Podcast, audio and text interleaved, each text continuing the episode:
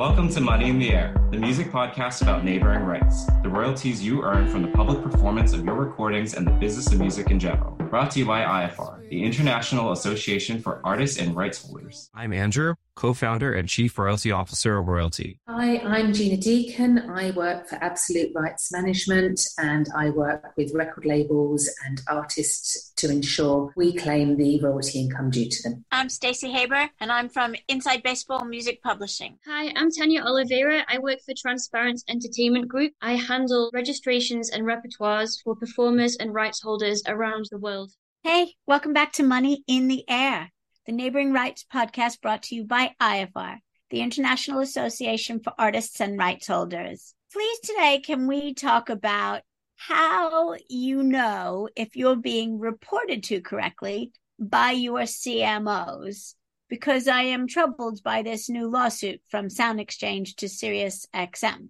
Story about the lawsuit between Sound Exchange to Sirius XM is essentially because SiriusXM broadcasts through satellite radio, and satellite radio has to pay out 15.5% of gross revenue to the rights holders, so to Sound Exchange licenses for performance. The rates are decided by the Cop- US Copyright Royalty Board, and it's much higher for SiriusXM. Just a recap on what SiriusXM is. It requires a subscription to a radio, essentially, that is in your car, and it's not terrestrial broadcast, so no AM, FM radio. This is a subscription service. It's like a premium radio, and everybody pays who has SiriusXM a monthly fee for that. So it generates a lot of money for SiriusXM. And like I said, 15.5% has to go to the music rights holders by law. However, SiriusXM also made their acquisition of Pandora, and they're also subject to specific rates as well. So with Pandora, there are three tiers of which you can listen to music to. There's their standard subscription, which is interactive akin to Spotify. And then you have your two other tiers, which is not interactive, one with ads and one without ads.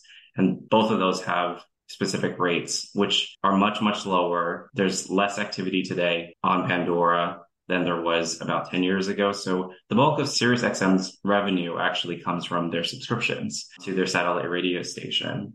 So Sound Exchange is claiming that SiriusXM is misattributing the performances to the wrong service and therefore paying a much lower rate to sound exchange to the music rights holders, to the performers for performances. So that's the issue here. And they've actually done so in the past too. In 2013, they sued for $150 million and they won five years later in 2018, settled for $150 million.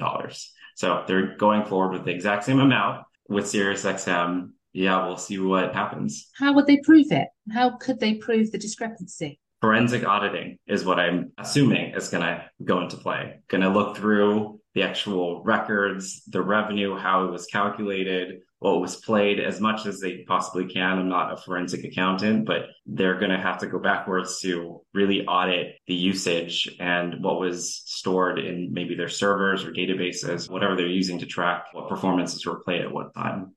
Did Pandora ever have satellite or was it always just digital? It was always just digital, so internet radio. So the difference between SiriusXM satellite radio, SiriusXM, and Pandora internet radio. Right. And while this is still all alleged, but it would be obvious to Sound Exchange if the amount of internet digital went up by more than Pandora was paying them before the acquisition. Or it would also be obvious to Sound Exchange. SiriusXM generated $6.9 billion in 2022. Pretty sure they're a public company. So if you just look at their financial statements and run a calculation, you can more or less deduce if there's underreporting from their satellite radio service versus their internet radio services. Got you. That's interesting. Wow. And they're two titans. So the two of them going to court together, is it reasonable to assume that they're going to settle again? In less than five years? I believe so. And does that mean that all payments are are held up for rights holders and performers in the meantime? I don't believe that's the case. No. Okay, good. I think this is more of a true up for what was supposed to be there historically and not a hold up of anything current and future. So this is for a specific time period likely is what's happening. Right. And you do you think it has to do with the acquisition and the changeover? I don't think it has to deal with the acquisition and the changeover. We'll have to just see what what really is going on. There could have been something funny going on with the way that they were classifying the revenue and there might be a misunderstanding. I'm trying to give SiriusXM the benefit of the doubt. People in businesses, they do things to their financial statements, choose to do things for their at their own discretion. So it could be that somebody was making a decision on the business side within their finance team at Sirius to do something a certain way and it caught the interest of Sound Exchange. We'll have to just see what the details are, how this plays out. But I think it furthers the question of how do we know our retailers, the licensees of music are actually reporting to the music companies who then pay the rights holders? Absolutely right. And that's a great question. And it applies to the whole of the world.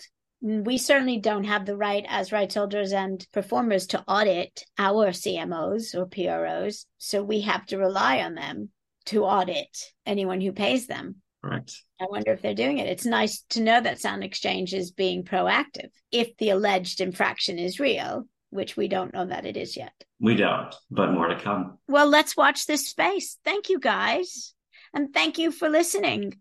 If you have any questions or specifics or want to pass on information to us, it's info at ifr.co.uk. Have a great week.